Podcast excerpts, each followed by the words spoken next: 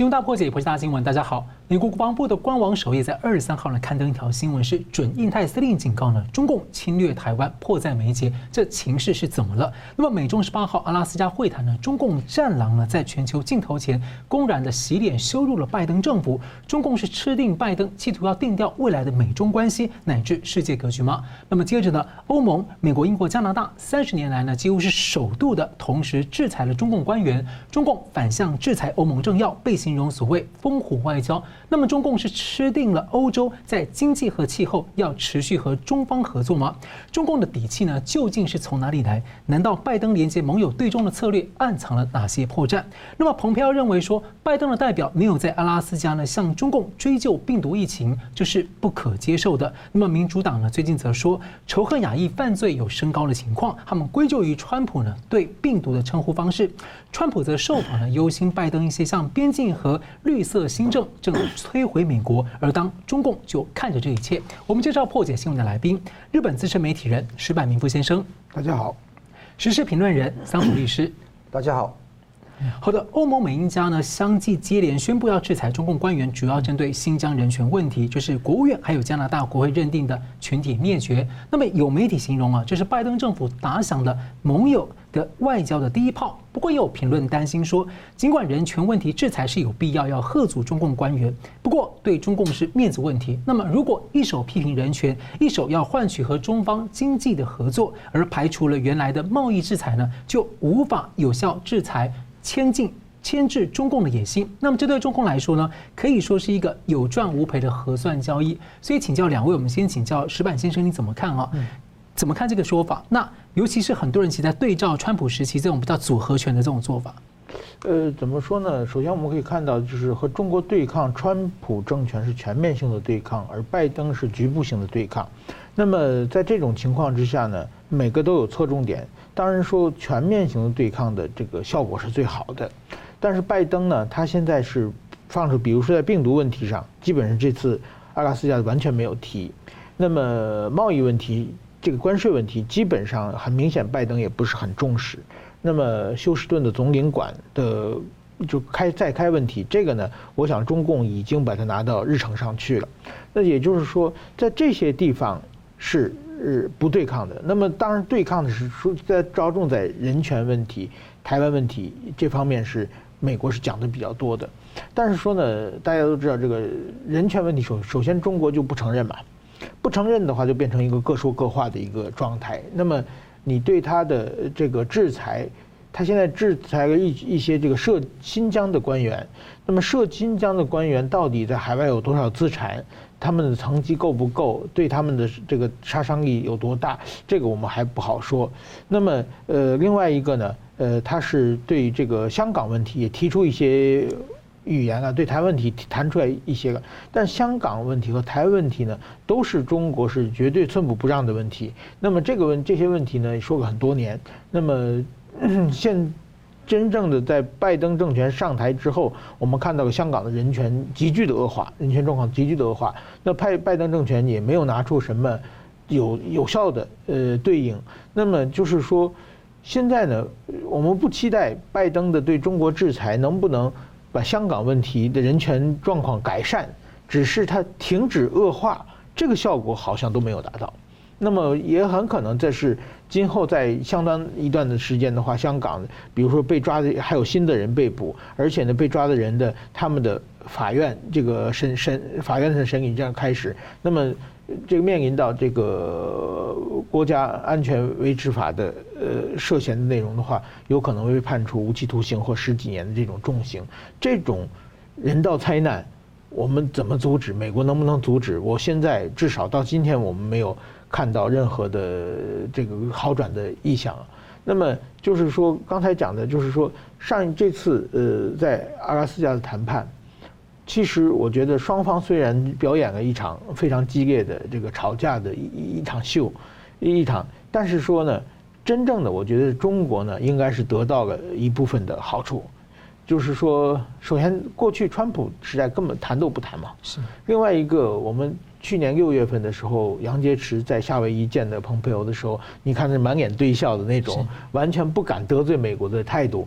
到今天以后，突然之间痛斥彭布林肯十六分钟的这么一个表现，这就很很明显，杨洁篪的态度不一样嘛。那就是说，他基本上吃定了拜登政权嘛，而且他觉得心里还不服气嘛。他觉得我给你的儿子那么多 好处，现在你竟然当选之后，呃，对不对？不认账啊？好像怎么那么就是好像这种去讨债的这这这这种心情都有了。所以说呢，呃，在这种情况之下，我觉得，呃，到现在为止呢，我们。虽然说已经终于沉默了两个多月之后，呃，有一些的呃制裁的政策是出台了，但是说看中共的这个反应来说呢，很明显没有打到他的七寸，呃，今后还可以就是说可能更扩大吧。但是我觉得，呃，欧洲、加拿大这些国家对中国实施制裁，这个是一个我觉得是一个比较，呃，怎么说呢？一个比较可以引人注目的一个变化了，就是说欧盟真正制裁中国是，呃，一九八九年的天安门事件之后，时隔三十多年一次以来再次这个制制裁，而且呢，我觉得他现在这些制裁呢，就说明他们对中国的这种，呃，习近平这种倒行逆施已经。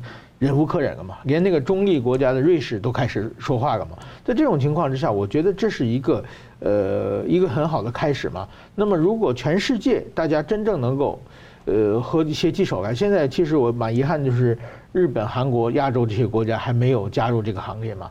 那么所以说，我觉得如果这个能够继续往上发展的话，特别是对于这些中国的官员的个人的。在外国的财产的制裁，这个其实是蛮有效的。这一点的话，我觉得，呃，如果全世界真能够合手把这个事情做下去的话，我认为还是会有一定效果的。所以说，这次到现在为止，我觉得就是说，拜登政权虽然表现的不善尽人意的话，但是说至少第一步迈出去了，而且这个欧洲和加拿大开始对中国这个进行经经济制裁，我认为是一个好的兆头。是，那同样问题，请教桑普律师怎么看？这个问题，首先要一个很重要的主流媒体有一个很基本的定调，觉得川普是搞经济制裁，那个拜登是搞搞人权制裁，两个层次不一样，一低一高。其实告诉各位，这种主流媒体的说法完全是错误的，因为川普由始到终都把人权议题含运在他的经济制裁里面。重要在于说，这个川普的组合拳的打法。跟拜登那种弱兮兮的打法是完全不一样的。拜登呢是觉得说，哎，就抛开经济问题，先不谈华为，不谈疫情问题，不谈那个科技被转移技术或者知识产权被侵犯，或者说税率要增加，完全不谈，只谈什么？就是那个气候变化啊，就谈那个新疆、西呃西藏、香港、台湾等等的人权。但你光谈这个人权，第一点。就是说，你谈这个人权本身，你要怎么样去对峙？好，那你对峙的方法是怎么样？就是惩罚一些官员。以香港人看到的为例，惩罚了很多官员啊。那在川普时代，那二十四个在财政部的名单，那布林肯把他顺手拿来，就拿到那个香港自治法的名单下，其实是新瓶装旧酒啊。但问题是，这个有用吗？你制裁再多，这一些小鱼都没有用的。王俊正、陈明国、陈王明山、朱海伦，谁知道是谁呢？大家知道共产党决策的不是这些人吗？决策的是习近平吗？那你敢不敢去制裁习近平？所以我觉得说，你挑软肋去这一边去针对，结果呢，并没有真的针对真正的巨兽。川普跟拜登在这个组合拳。方面有三个很大的不一样。第一个，有效有力。川普最有效的政策是怎么样？很简单，用钱用钱袋子瞄准钱袋子来去处事。比方说加关税，比方说你取消你那个最后一国的待遇，比方说那个有很多那些外汇或者金融的那些东西要去制裁，这个东西的一个风向或者那个实质有效的。你看中国的国力不正是在这川普当政最后几年开始下滑吗？他的很多 GDP 已经不敢公布吗？大家看得到是这个地方有很多的那些川普的成就在里面，这个才是最有效的。香港人常常讲那个“蓝潮”两个字，基本上不是说制裁官员这个叫揽炒，不是，而是说美中真正的对决，到了那一种那个没有到战争，但是却到削削弱中共的实力的情况下，就是非常好的。所以这个第一点有效有力。第二个呢，阴晴不定。还记得川普是玩得很好的，还记得开始当政那一年，他就跟习近平见面，他就亮出那个孙女的那个学。普通话学汉语的那些情节给那个川普看，哎，给那个习近平看，你看看川普当时眼神是全程盯着习近平看的，就看你这个人是一个什么样的人，原来是一个幼稚可怜的可怜虫啊！所以这个时候就看准了他，就开始一刀一刀这样砍下去，阴晴不定，恩威难测，不知道你要战还是和，谈到一半半又离场，这一种才是跟。中共这个魔兽玩的一个方法。第三个贯彻不变，你看到，就算共和党的建制派，在一九八九年的六月四号的时候，老布希七月的那那个时候开始制裁嘛，军火等等的制裁，七月已经是派遣特使密访那个北京，解释说制裁你啊，其实是意思意思，希望你呢能够反省，你讲几句话，释放几个民运人士，那就过了嘛。用这个方式来去哄北京，但川普有做这个事情吗？没有。这种贯彻不变，不会台面一套，台下一套，让中共呢可以说左右逢源的空间没有了。这个东西才是对峙中共的最好方式。而搞到现在有效有力，就是真正的实力；阴晴不定，就是你的智力；贯彻不变，是你的毅力。川普是做得非常好的。现在拜登。他有多少把柄？他的家族有多少把柄落在那个中共手中？所以你才知道，平常那个所谓的老布希的好朋友泰戈杨哈，这个杨洁篪，待会会讲到，他是多么的战狼，一个色狼变战狼哈的一个故事。你有看到非常的可笑，但是泰戈杨这个这个变卦为什么？因为他也看不起拜登的团队，一个看不起这很重要。蓬佩奥有句很重要讲话：strength。Deters bad guys, OK? Weakness begets war. 实力会阻吓坏蛋，但是你的软弱就会招来战争。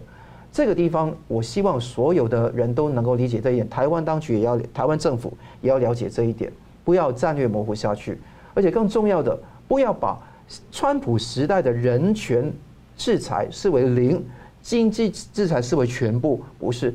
他所有经济制裁都是跟人权有关的。你是你想想看，那个呃香港的议题要制裁二十四名高官是人权议题吧？如果说川普没有讲人权是错的，但我问题是问到现在，拜登当政六十天了，大家看得到有新的名单出来吗？一个都没有，他只是新瓶装旧酒而已。好，我就说这些名单不都不是重要的，重要是说你要加大力度对于美，比方说。中国的那些关税要制裁，对于那些科技的问题要去关停，抖音的问题要不要处理，对不对？华为的问题要不要彻底处理？这些问题都没有见到一个真章，会感觉得到中国一直用这个战狼外交，其实是说让大家转移一个焦点到那个议题上，然后呢，大家这边辱，你看到美国联合全世界力量一起跟中国来吵架吗？我觉得最可笑的是这个亚拉斯阿拉斯加的会晤，美国是搭了一个台，在自己的国土里面给中共来演戏，这个地方是史无前例的。你试想想看，如果川普时代邀请那个什么呃，就是呃那个呃习近平的那些特使来到那个华盛顿，好，那你能够演这一出戏给大家看吗？能够战狼给大家看吗？你连走都没有机会。你现在看大拉拉的。就走了，还说自己吃泡面，还说吃的午餐没啊？那个杨洁篪还说自己吃泡面，还讲这些酸的话。大家知道这种事情，让大家看在眼里，笑在心里。那无论是欧洲怎么样去说，中国已经说，哎，你美国加英国加加拿大只有五点七趴的人口，加欧盟只有十一趴，哎，我中国占全球人口二十趴，哎，我就最大，所以你美国。英国、加拿大、欧盟不代表国际舆论跟立场，没有权利跟资格代表国际的社会，就可以大拉拉的这样讲。但问题是公义何在，真善美何在？现在这个才是最重要的一个点。如果说人类文明因为这样子而万劫不复的话，我觉得中共要负首要责任，而美国软弱的外交也要负次要责任。而蓬佩奥之前呢，他说他在去年六月跟杨洁篪会面之后，杨洁篪当时是谈什么都什么都不让，那么他就回来，然后就开始是一系列行动，所以他也等于就在暗示希望看到拜登也有一系列的行动。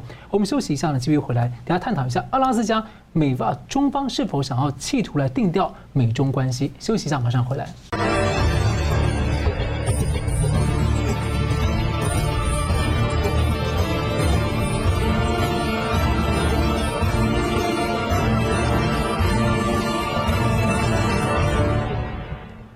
回到新闻大破解。美中在阿拉斯加的这个会谈落幕之后呢，主谈官员呢杨洁篪，他从外交领域这种长善秀武这种老虎羊，变身成为让中国小粉红啊大力叫好的这个战狼。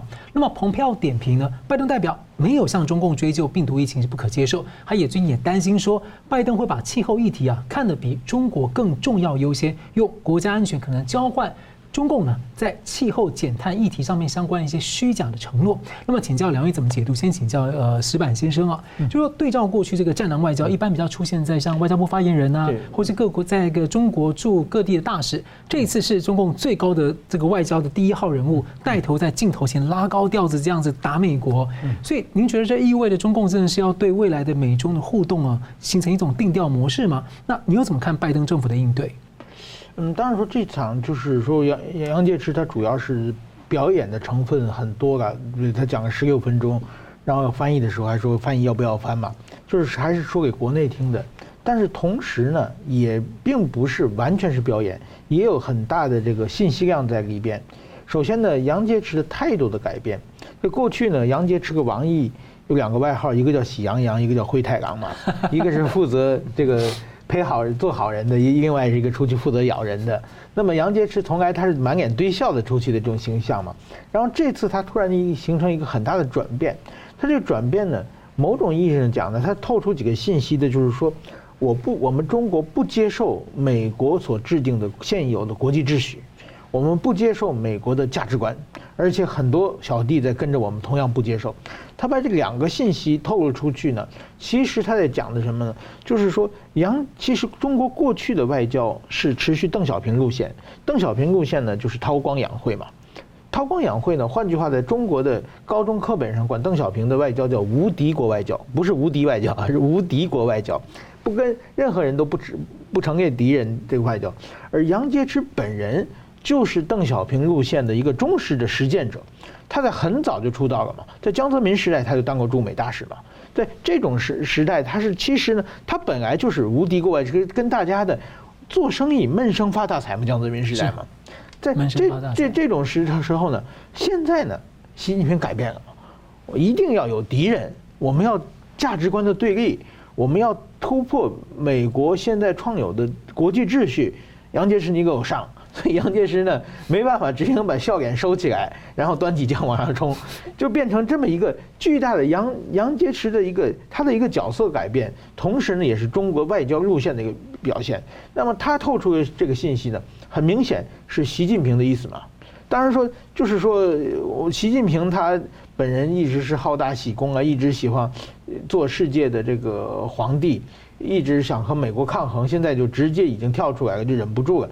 当然，这个我想按邓小平的算法，当然邓小平当时也是深谋远虑的，他也想早晚要跳出来，但是没想到习近平忍不住了嘛。邓小平人说好了，香港是五十年，邓小平盘算是五十年之后，如果时机成熟了，我们再跳起来向美国挑战。没想到刚过二十二二三年，习近平就忍不住了，就说明，但是说呢，这个明显就是习近平现在已经中国完全抛弃了韬韬光养晦的路线，开始。是向美国发出正式的挑战，可以这么讲。那么另外一个呢，就是说中国现在呢，呃，他是既不想深深的得罪美国，同时呢，又要想给自己的小弟、国内的小粉红，还有那些追随中中国的国家来打气，这是一个比较非常艰难的任务交上来了。那么呢，像王毅的表演呢，就是也也是骂人嘛，杨杨洁篪骂一句，他也骂一句，这两个。外交官去美国就是骂人的，所以说很多人都说是现在中国外交的站着岗外交，我我我我觉得他们叫僵尸外交，就是全身僵硬，不能沟通。那个狼的时候，你给块肉吃，可能还老实一下嘛。僵尸只只会咬人，基本上呢，他是这种外交现在已经展开了。所以说呢，呃，同时呢，跟美国全部全力对抗之后呢，对于日本也是嘛，突然间骂给日本什么狼狈为奸，什么引狼入室，仰人鼻息。讲一大串成语啊！我非常庆幸我现在不住在北京，要住在北京都得翻译成日语，这就是太难的事情了。所以说呢，现在见谁都骂，这这是一个战这个僵尸外交嘛。但是同时呢，他们现在也开始，既然拜登好像你要打组合拳，你要是打群架，那么现在呢，俄罗斯跟中国，你看王毅不停向俄罗斯喊话，俄罗斯也拉过来，现在北韩也卷进来，然后王王毅这两天又跑到伊朗去嘛。所以说，在这样的话，我们也弄成一个小团队，我们打群架跟打群架，打群架。所以说呢，这次阿拉斯加之后，我想整个国际的格局可能有一个变化。过去是中美对立，是两方的单打独斗嘛，这 全世界别人别的国家在看热闹嘛，或者给谁谁加油嘛。现在基本上卷进去了，这个布林肯把日本卷进来，把这个韩国卷进来，欧洲也弄起来。当然，他他这群小弟是不是听话？是不是有很多人出工不出力？咱们先别说，至少表面上就纠集了一大群人。现在呢，中国也开始纠集人。我想，这个外外交这个阿拉斯加谈判之后，国际格局会有一个很深深的变化。是，那同样问题请教桑普律师怎么看？首先要这是要定调他的美中互动吗？那你怎么看拜登政府的应对？嗯，那。就是讲说那个定调的问题，我可以肯定是这个中国现在是中共现在看扁美国，简单来就这样这样子。你看到杨洁篪是有一番话很重要的，他说：“你跟我谈实力，基本上门都没有。”我就是看得到，就是美国现在是居高临下的看中国，不能就不能这样做。他说：“中国人不吃这一套。”同样的，很多台湾都知道。台湾人也看到，香港人知道，台湾人、香港人也不吃这一套。中国不能居高临下的跟台湾、跟香港说话一样。那所以这一种叫做嘴炮型的外交很重要。嘴炮也形容太温文了，其实是僵尸。我觉得矢板先生说的也是丧尸。因为我看到韩国有个电影叫《尸杀列车》嘛，就看到那群人基本上跟现在你看到杨洁篪跟王毅其实没有两样。那你看到杨洁篪一个什么样的人？他当时啊是老布希帮他改一个英文名字叫 Tiger，为什么叫 Tiger 呢？一个原因是因为他词那个里面有个虎字，是。那词本来是主管乐器跟老虎没关，那就有个字像是那个文字里面有个虎嘛。另外一个原因是因为说他一九五零年出生是属虎的，所以当时是这样改。但现在看看他女儿曾经留学美国拿全奖，假学历，办公室看色情片哈。还有那些有其他人爆料说他恋童癖啊、玩处女啊、男女双修等等，就不进入了。这也可以看得到，杨洁篪是甚嚣尘上，甚至听说有些是王毅那个集团爆料的啊。但无论如何，老虎狼羊变成战狼，这个战狼可以还能多久呢？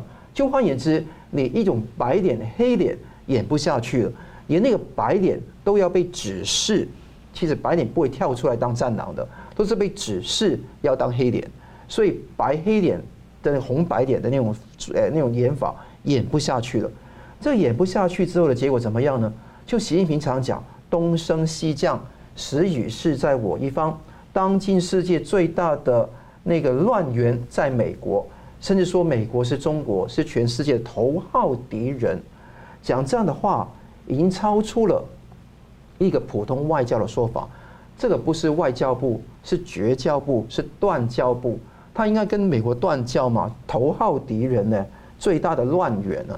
那如果这样的话，还跟美国有什么交往呢？不如让中华民国台湾跟他建交，还不是更好吗？所以我觉得更重要的是，现在美国的对应是怎么对应？那其实说，在讲对应之前，讲余茂春先生的看法。蓬佩奥的首席中国政策规划顾问余茂春讲过，茂玉讲到杨洁篪跟王毅的说法，不守规矩。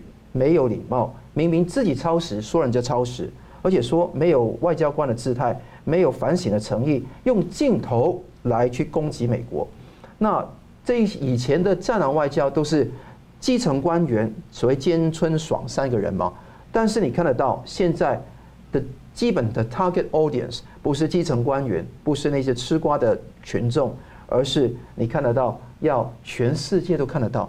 他把以前大大内宣的那一套拿到外面去，既是大内宣，也是大外宣。基本上你制裁我四个，我制裁你十个，用这个方式来去处理问题。你看得到他的手段更孤立、更僵化，这个问题上已经没有回旋空间了。那就看拜登你会不会让步。就用极限施压的方式来看，极限施压到了头之后，拜登的两个两名代表当时的临场反应是什么？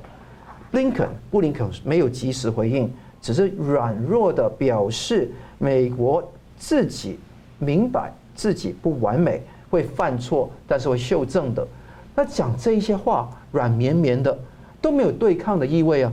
你看苏利文当时是是呃白宫的安全顾问嘛？他当时怎么说的？苏利文说，会谈很艰辛，但是对话是直接而且坦率，candid，坦率。喂，各位，这个不是坦率，是吵架嘛？而且更重要的，你看得到，呃，坦率的讲什么新疆西呃香港呃新西藏台湾，还有伊朗阿富汗气候问题，谈罗列了一大堆清单。但问题是说，他说谈一些符合美国利益、值得共同努力的议题。也有谈到一些美国极力反对、无法忍受的行径。各位，布林肯跟那个奥斯汀，或者说你看到这个苏利文，他到那边去，并不是当老师的。中共在对台，不是你的学生，你不是纯纯善诱的那个那个要敦敦，就是敦敦教诲他们一切你中共要做的事情。他不是学生，他没有交学费，你也不是他的老师，他是跟你。对抗的一个敌国，哎，跟你有很大的一个竞争关系的一个敌国，在这种情况下，川普是把他看是猴子这样耍的，耍得非常的巧妙，也耍得他真的是完全猜不到川普下一步要怎么做。但现在呢，他们完全猜得到，就是布林肯、奥斯汀跟那个呃苏德本在阿拉斯加会讲什么，第一天就查得到，所以。人民日报还有整个大内宣准备好一个一个中国不吃中国人不吃这一套的产品嘛？他准备好的了，这些对白这些戏啊，你搭个台给他演这个戏，完全猜得到，在这种可预测的情况下来吵架，是中共最厉害的地方。那你看得到，如果这样子的情况继续下去的话，会很不得了。所以你问那个拜登啊的政府会怎么应对？就软弱的命应对啊。那我也看不好他会有什么情况。那你看到有些左派的媒体，比方说《华尔街日报》，最近呢好像装扮出一种啊醒悟的样子哈。那他就说那个呃感受到啊那个美国的软弱，他就周日发表一份社论哈，就很害怕那个那个变成奥巴马二点零。那基本上如果中国测试那个拜登的结果，发觉到他是奥巴马二点零的话啊就好了。就可以这么多年来就吃定美国了，所以他发表一个社论叫《中国对拜登的警告》。但是各位，我想跟跟大家讲清楚说，这篇文章是写的很特别，因为一一般左派媒体没有这么的清晰的说拜登政权你在示弱啊，没有这样清晰的说法，这个是好事。但大家知道说这一个文章它的动机不外两个，一个是读者群增加点击率啊，第二个呢？是用这个深层政府来恫吓拜登，要点住拜登来答应深层政府要做的事情，拜登政府都要如数兑现。所以这个事情我觉得是非常搅在一起的话，你会看得到拜登政府如果他的集团、他的他的那个幕僚、他的官员都是好像你荧光幕上面看到那些人的话，那我觉得说未来四年会是一个比较灰色的时间。但我告告诉各位，没有死亡。一个是川普也会有社交媒体会在一起，另外的不是社交媒体，而是说美国有七千万人还是非常心里面非常铁定，海外有多少的台湾人、香港人心里面也是非常铁定，这是一场硬仗，我们准备有长期作战的准备，所以我们希望说大家不要为一时的那个挫折而气馁，始终那个光明是战胜不了黑暗的。是，我想要那个请问一下石板先一个追问一个问题，就是说。呃，刚提到打群架嘛，哈，会不会有点可能就是说，因为民主党比较政治正确，那他前面已经批评拜登说你这个独行侠哈，美国美国独行，American First，对啊，对，讲那个川普，对不起，讲川普独行。那变成说。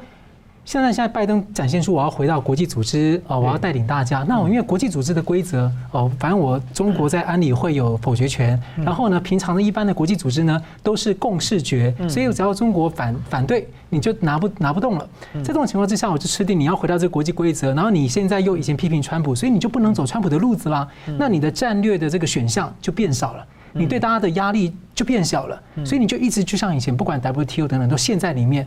那就以前改革就不不容易，所以川普才说，那我退出来，你们要不要改？那你觉得有没有这个味道？就是就像你刚刚讲打彼此打群架的话，那我打群架，他就是以少胜多，有没有这可能？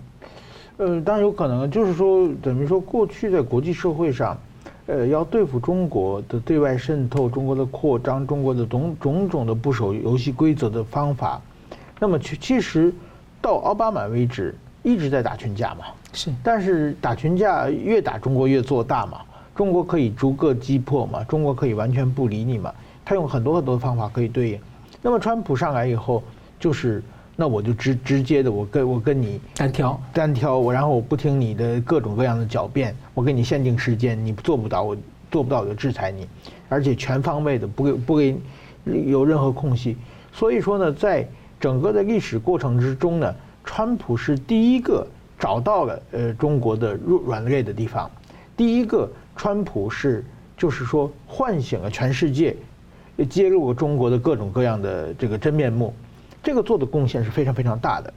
那么今天呢，呃，就是说其实拜登是躺在川普的遗产里面，川普做出很多，川普留下很多牌，拜登随时拿手一张就是中国对付中国的王牌，所以说呢，拜登是很幸运的。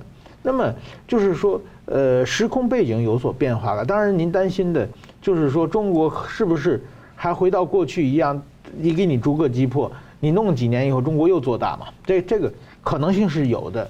但是说呢，既然拜登已经上台了，我们只能是说一个呢，就是说时空背景不一样了嘛。是中国的习近平现在越来越穷兵黩武，越来越过分了嘛。然后全世界通过川普。大家都认识中国的真面目了嘛？你这在这种情况之下呢，等于说像瑞士这种过去的中立国都开始觉醒。那么现在日本最近表现表现也很积极嘛？是。所以说有这种中国也有变化，国际社会各国也有变化。在这种情况之下呢，我们只能让全世界的大家一起推着拜登走嘛。嗯。现在就是说日本，你看日本现在安信夫表现的很明显，就是说我们日本要干涉怎么样怎么样，对不对？其实这个。日本过去是没必要说，这不是，我觉得这不是日本的政策发生了变化，因为过去川安倍时代就这个政策，但安倍时代跟着川普没必要说嘛，老大在前面冲，我们就跟在后边，该做什么做什么嘛。现在看这老大有点不可靠嘛，所以老二躲在前面，先被老大往前拱嘛，然后不行，我们必须要上。所以说呢，现在其实我觉得拜登也有被这个舆论。美国国内的舆论被美国的国会众参众两院以及被日本啊、澳大利亚这些小弟拱着，不得不硬着头皮往上上的部分也有了。所以说，呃，也并不是那么悲观啊，是也还有好的好的迹象啊。是顺着你这个题目，就是说。看到一个中共最近很不喜欢的消息啊，就是共同是二十一号报道说，他们二十号就阿拉斯加结束之后，对，他们得了一个消息是美日的防长十六号的二加二会谈时的确认说，当台湾发生突发事件啊，日美会密切合作，而岸信部说有必要探讨自卫队可以为支援台湾的美军提供什么协助。不过日本政府没有证实这个消息了。那接着二十三号是被提名要接任印太司令的这个太平洋舰队司令阿基里诺上将呢，在参议院听证，他警告说中共啊进攻台湾的。这个威胁是迫在眉睫啊，不是十年六年，是迫在眉睫。那而且美国国防部官网就直接放了一个标题是“台湾的防卫对区域国家安全至关重要”。所以你怎么解读这个消息？我觉得就是大家觉得，我觉得周围的人，包括日本，他就是说要警告中国，你千万不要发生这个战略误判嘛，因为他怕拜登给中国一个错误的信息嘛，就是一旦中国开始进攻台湾的话，这大家都是悲剧吧。而且，如果真的中国占领台湾的话，那就跟克里米亚一样，再也回不来了嘛。嗯，全世界制裁、谴责都没有用嘛。所以说，就是美国看着好像跟你做戏啊，下面可能勾勾手啊，有一些传纸条之类的关系。所以日本觉得要请教中国说，那个我们一定要管，我们要一定要，你要是你要是敢对台湾动武的话，我们一定要参加。那日本老二参加，老大不得不跟着进来嘛。所以说，这个其实我觉得大家其实还是我觉得对拜登的政策不是很透明，有一种担心嘛。所以老二不得不跳到前面去替老大说很多话，表现出来。就是其实我觉得大家怎么说，很明显，像中国的经济，二零二八年英国说可能超过美国，然后呢，二零二七年是中国人民解放军建军一百周年。那习近平又想连任，在这几个条件，当然我认为中国内政还有很大的各种各样的风波风险在啊。这个习近平共产党内部斗争也可能就是有各种各样的呃风险可能都在。但是说，如果说万一让他们顺序发展的话，那很可能到了二零二八年，中国的经济体比比美国还大，又是建军一百周年，习近平又想终身制的时候。他自己一看，哎，现在拜登好像比较弱，那我是不是要打一下台湾？等等，如果他心存侥幸心理，一旦动武的话，问题就很大。所以说，现在日本啊、澳大利亚，包括大家都是很积极的，就是说你千万不要误判我们，你要过来的话，我们一起上。是，我觉得这个信息是很重要的。那你觉得这个太平洋舰队司令他讲这样破菜没这个迫在眉睫，这样子讲话很重。对，我觉得也是。他他对，当然他作为前线的，如果台海发生争端的话，一定是他是自己负责的防区嘛，是，所以他一定要把问题讲得严重一点嘛。所以说这个，我觉得。其实呢，不光是拜登政权怎么想，我们不知道，但是整个的美国的社会，美国的参众两院都是对台中国对台湾的这个武力攻击都是很很担心的，所以这个也是这个司令也是代表大家说出他们心声。好，我们休息一下呢，继续回来探讨呢，占尽美国最近媒体版面的一个亚特兰大的一个按摩院的枪杀事件。休息一下，马上回来。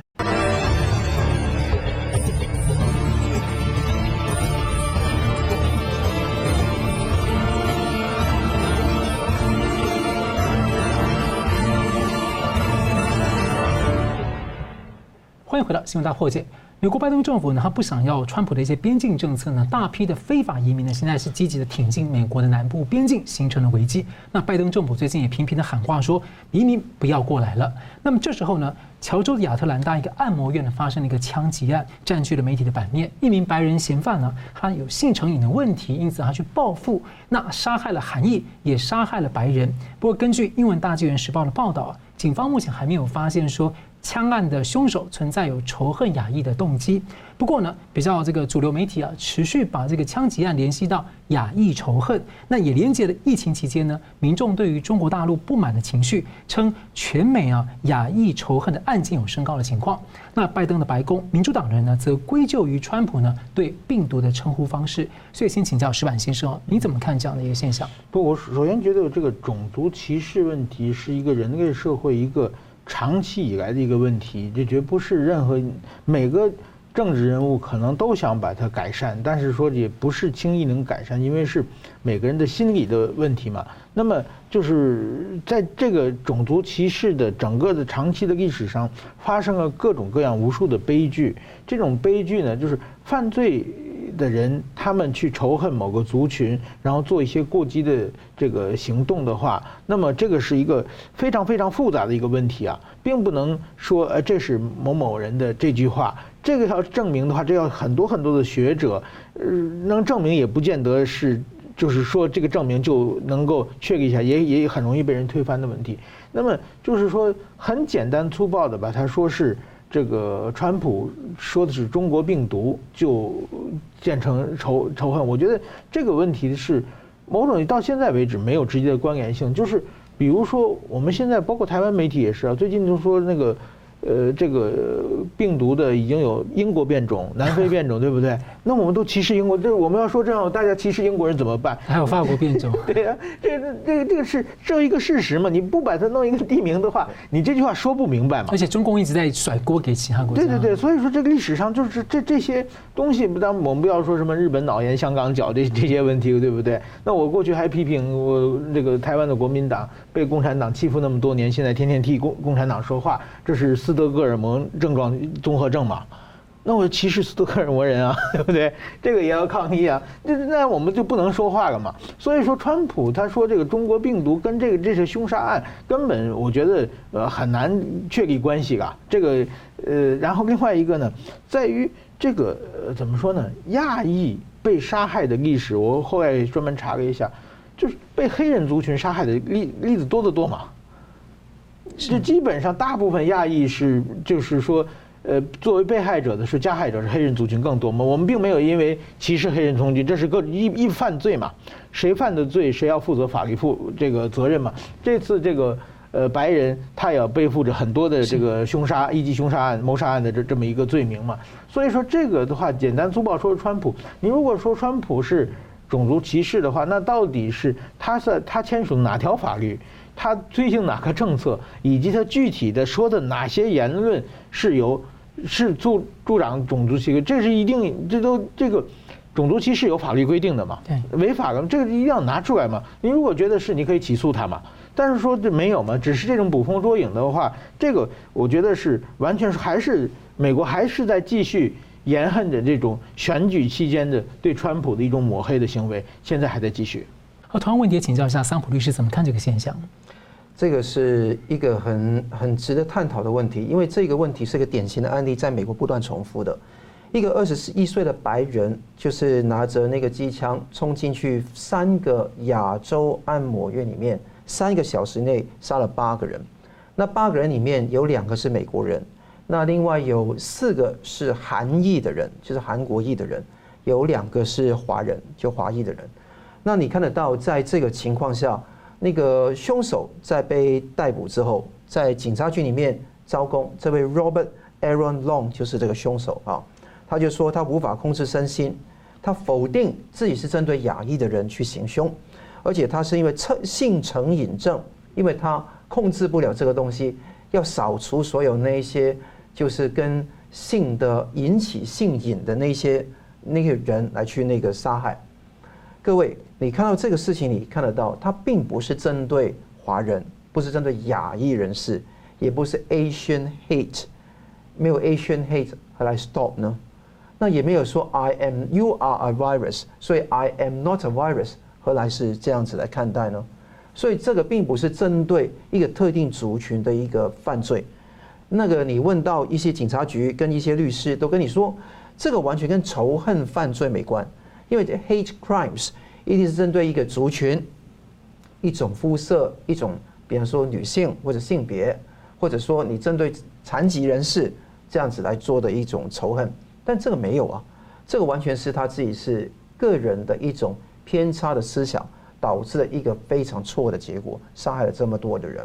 好，你看得到整个美国炸开锅了，多少大的城市，纽约、亚特兰大。你到芝加哥，你到旧金山等等，都很多人在示威。那这些都是亚裔的人，有可能有一些是在我在美国的一些朋友，他们觉得说，长期以来这个美籍的华人都是是诶，就受尽很多的歧视，甚至拜登也是登高一呼哈，就是说一定是要正视这个歧视问题。但这个完全不是歧视啊！你把案子再调出来，重新再看一遍，完全不涉及到。对于亚裔这个族裔、这个种族等等的仇恨的问题，这个没有。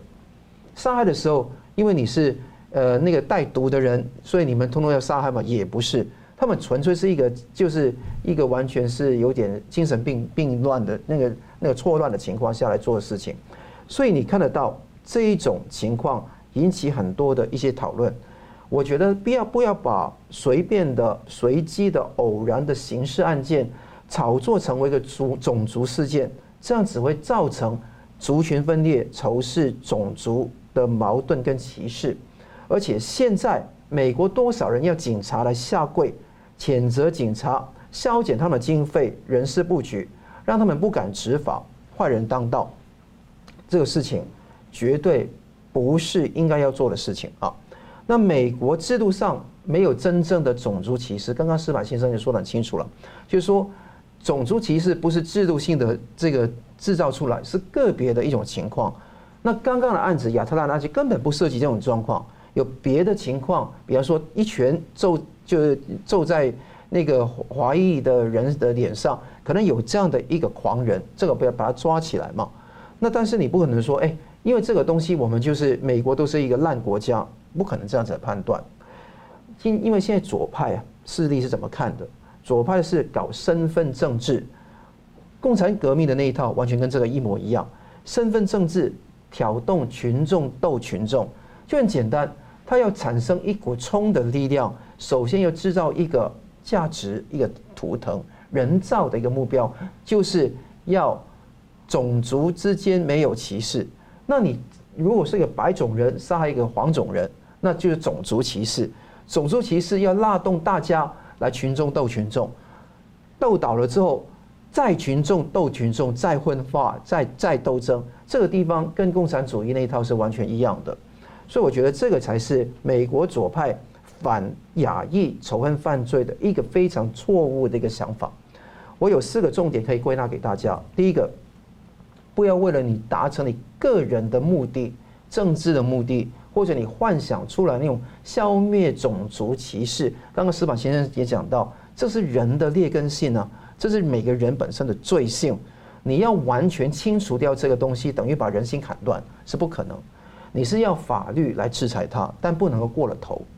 那你很简单的一个地方，如果你认为说要达成一种天下太平、人人相亲相爱、大同世界的目的，而去包装曲解一个客观事实真相，这是不对的。所以我觉得要破解的新闻是，这个事情根本不是仇恨犯罪，这是第一个。第二个，如果一个黑人杀了一个黄种人怎么办？不是黄种人那个时候一直说黑命贵吗？Black Lives Matter。现在是怎么样？Asian Americans lives matter。亚命贵，亚裔命贵。那你很简单，有黑命贵，有亚命贵，哪个贵？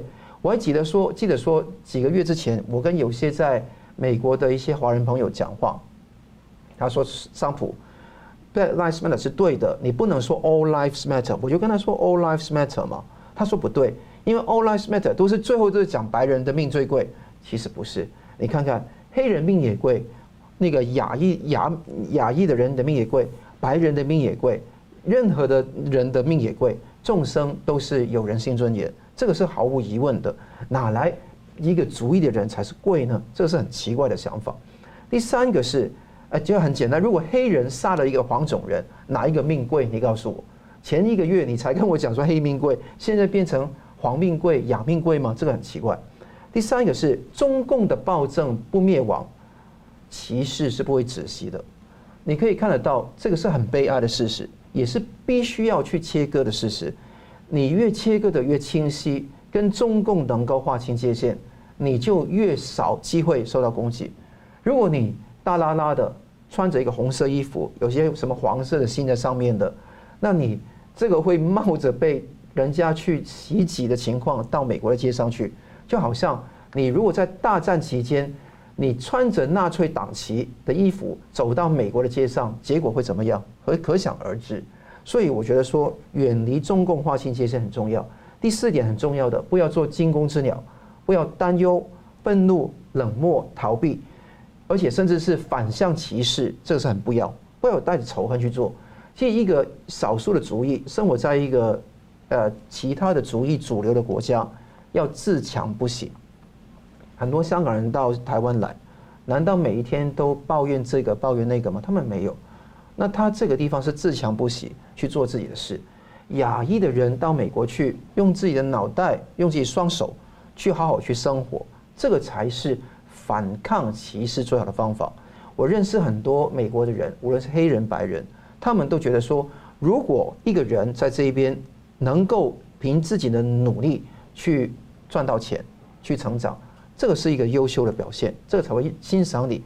如果一直赖在那个地方，懒惰又领领取救济，什么都不是生产，这个地方才是值得他们被歧视的情况。所以我希望大家要了解，自强不息才是真正的正道，不要常常把歧视放在嘴边。只有弱者才会把歧视放在嘴边，强者。所以努力改造自己的生存环境。好，节目最后我们请两位来宾用一分钟总结讨论。我们先请石板先生。对，我觉得呢，这次我们看杨洁篪跟这个王毅他们在这个阿拉斯加的表演，可以看出来，就是中国呢现在已经进入了权力斗争模式了。就是说，呃，明年的二十大马上就要召开，那么他们一定呢，就是炒作民族主义，炒作自己的这个共产党建国以来的各种功勋，然后呢，贬低外外国人。这在这一连串的时候呢，其实国内的话，就是说，他们互相会指责成卖国奴嘛。在看中国历史上都是，凡是共产党进入权力这交替期的话，其实就是对外关系一个比较紧张的期这个时机了。那么所以说，我觉得作为台湾，也包括美国，包括日本，这个大家一定要小心，一定在这个中国的权力斗争，你不让他借机对外国发起动呃攻击，不要给他这个借口，也不要让他造成战略这个误判。所以这个这方面呢，呃，大家还还有很多事情要做。另外一个呢，最重要还是美国嘛。所以说，现在拜登政权的对中国政策，他还在犹豫。所以说呢。呃，是要强硬还是要软弱的时候，还没有，应该是没有下下最后决定。所以说呢，我们的舆论包括我们媒体也都要给他施加压力，不能放松，应该督促他，对不对？继续继承川普的路线，不让中国的对外扩张、霸凌别国的这种阴谋得逞。是桑普琴一分钟总结。无论是杨洁篪跟那个王毅的那个战狼外交哈。你也看得到，这个是中国测试美国，还有英国、加拿大、五眼，还有欧盟的一种非常大的一个调子。这个调门一下去，你看到欧盟也是炸开锅，最近也是把其中一个中欧的那个就是全面投资协定的审议会，在欧洲议会先先暂停。那这个暂停会不会再起呢？这个是一个很大的疑问。到现在就是拜登当政这六十天，我看到都是。牛步的进行一些弱势的措施来去应对中共的扩张，这个是亮起了一个黄灯，准备亮起一个红灯了。那问题是，除了嘴炮，除了跟他吵架，美国跟欧洲跟其他能不能拿出一些牛肉来，拿出实际的实力来，来跟中共来对峙，让他有一种川普的组合拳模式能够重现，这重要。主流媒体说。拜登现在奉行的是没有川普的川普主义，此言差矣。这是没有川普的，叫做基辛格升级主义。基辛格基本上他就是那个 Kissinger，他本身所做的事情是基本上 engagement。那台底下有多少 engagement 不知道。升级的地方是表面上不是 engage，表面上是对峙，但是后面有多少 engagement 呢？慢慢就会浮现。我希望说在。不同地方的各位能够能守住这一口气，因为未来的局势，我觉得说不是往好的方面发展，但是在不往好的方面发展的时候，我们能够能够保持我们的初心，那能够在不同的岗位上面好好努力，尤其在台湾壮大自己的国防，而且怎么样用智慧、用脑筋来去保护这片土地，这是我们的重责的大任。好，非常感谢来宾很精辟的分析，感谢观众朋友的参与。新闻大破解每周三五再见，感谢感谢。